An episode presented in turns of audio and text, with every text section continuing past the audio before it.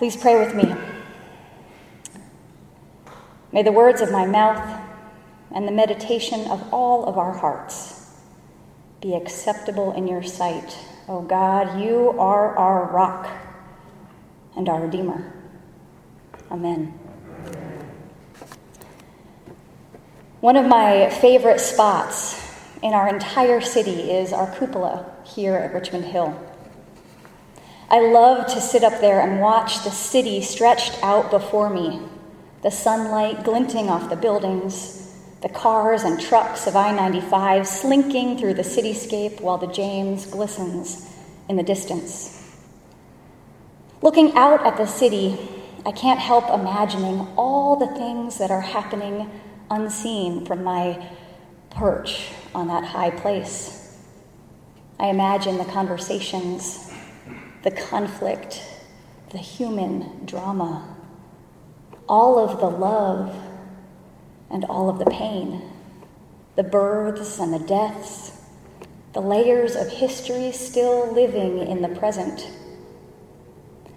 From this vantage point, I imagine our city as this beating heart with whole systems of intertwining arteries and veins pumping in and out.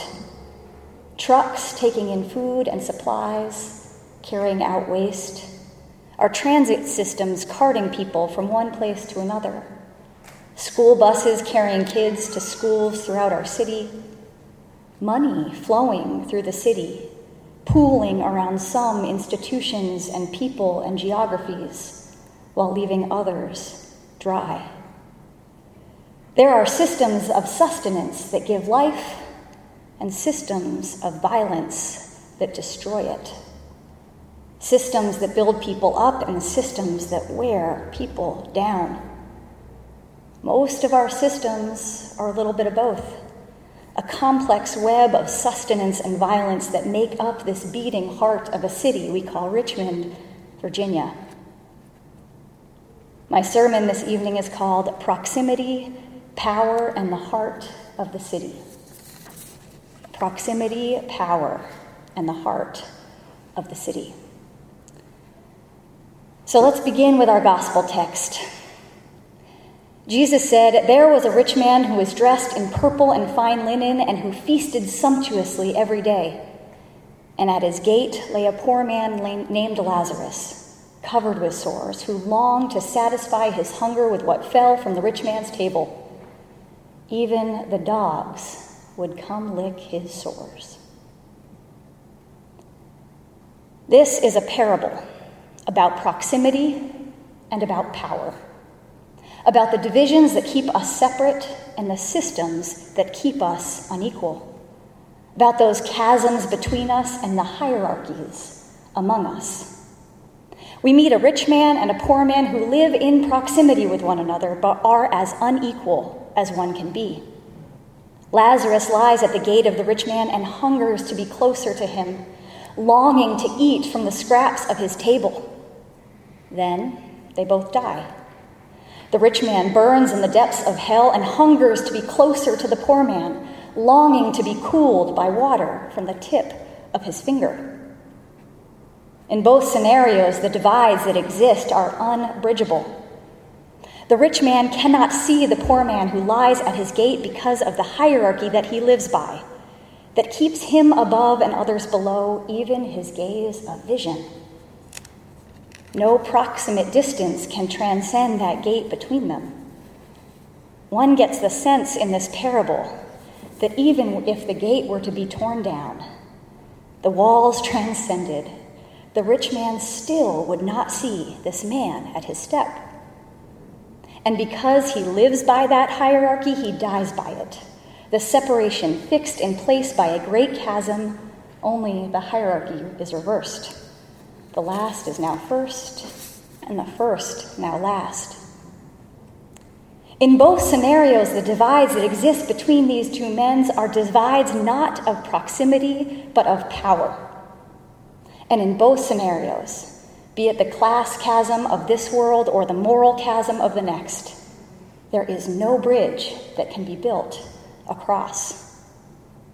Jesus warns us in this parable that the real chasms that exist between us are actually the hierarchies among us, that we cannot bridge our divides without recognizing the often invisible systems of power that keep some up and some down, that give some sustenance and others violence. And if we live by these hierarchies, these structures, these systems, so we too will die by them and they will carry on long after we are gone, embedded into our very cityscape in this world, and fixed in place by a great chasm in the next. And as this parable so powerfully illustrates, the consequences of these hierarchies that we live by, they are brutal. Here in this world, the dogs lick the sores of Lazarus, a poor man. In the next, flames lick the burns of the rich man for eternity. So, too, are the consequences of the unequal distribution of sustenance in our city and the unequal distribution of violence. The beating heart of this city is so often a broken one, as one more kid is killed by a gunshot, as one more person goes unhoused, as one more school goes underfunded Jesus calls us over and over and over again to align ourselves with the poor and the marginalized, to be on the side of Lazarus and not on the side of the rich man. And yet, how many times have we too not even seen the Lazaruses of Richmond, Virginia? But even more, I believe Jesus calls us in this parable to be at work disrupting the hierarchies altogether refusing to live by them, tearing down the systems of violence and building up those systems that give life. If we are the people of God, if we are the hands and feet of God in this world, if our eyes are set upon a kingdom of God on earth as it is in heaven, we must remember that God is a God who executes justice for the oppressed who gives food to the hungry, who sets the prisoners free, who opens the eyes of the blind, who lifts up those who are bowed down, who loves the righteous, who watches over the strangers, who upholds the orphan and the widow, and who brings the wicked to ruin. And so too must we. And if we are a people of God, we must recognize that we cannot build bridges across the chasms that divide us if we don't also address those invisible systems that oppressed the least among us. This is a challenging teaching to those of us, like all of us here in Richmond Hill, who are in the bridge building business. It suggests that seeking God's healing of our metropolitan city of Richmond, Virginia, cannot only mean building relationships across difference cannot only be transcending the walls that divide us. As long as these systems are in place, hierarchies of race, class, economic opportunity, education, gender identity, sexual orientation, ability, you name it, bridges are inadequate at best, and at worst, have the potential to reinforce the very power dynamics of those invisible systems that surround us. And yet, this is not where the sermon ends. This is the gospel, and there is always good news. Because the thing, the thing is, if we are going to talk about proximity and power, we also have to talk about the power that exists in proximity. There is power here in this room. As we two or three gather in the name of Jesus, in proximity with one another, caring for one another, and praying for our city. There is power in a proximity that leads to deep reciprocal relationships where we actually see one another, like the relationships built in our MICA program or the Armstrong Leadership Program.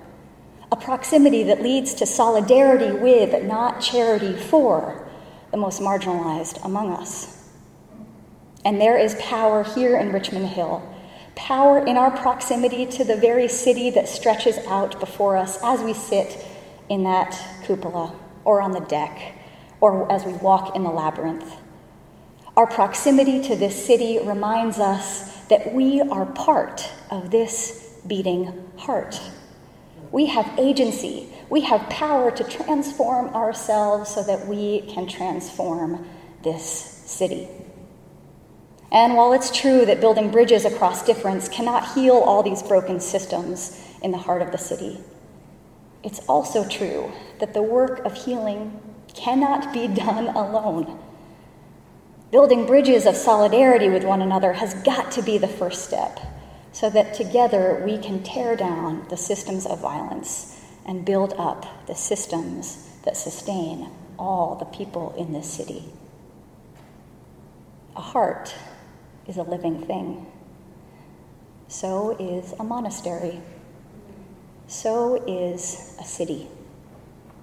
Every day, as we pray for our city, we can choose to give life and the pulse of our hearts to the pulse of this city, attempting to live our lives in a way that heals. So tonight, I invite you to think of the ways that your prayers can transcend our walls and go alongside with you out into the city, inspiring you to imagine how you can continue to be a part of God's healing in this city. And in that spirit, we're doing prayers a little differently. You're going to hear more from Katie about how we are actually going to send our prayers physically out into the city. But before that, let me leave you with one of my favorite prayers that we say here at Richmond Hill. And you're going to hear it again tonight. It goes like this Grant, O Lord, that your kingdom may come here in this city of metropolitan Richmond. Help us to be part of its coming.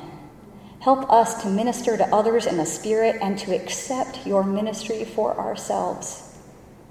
We pray in Jesus' name. Amen.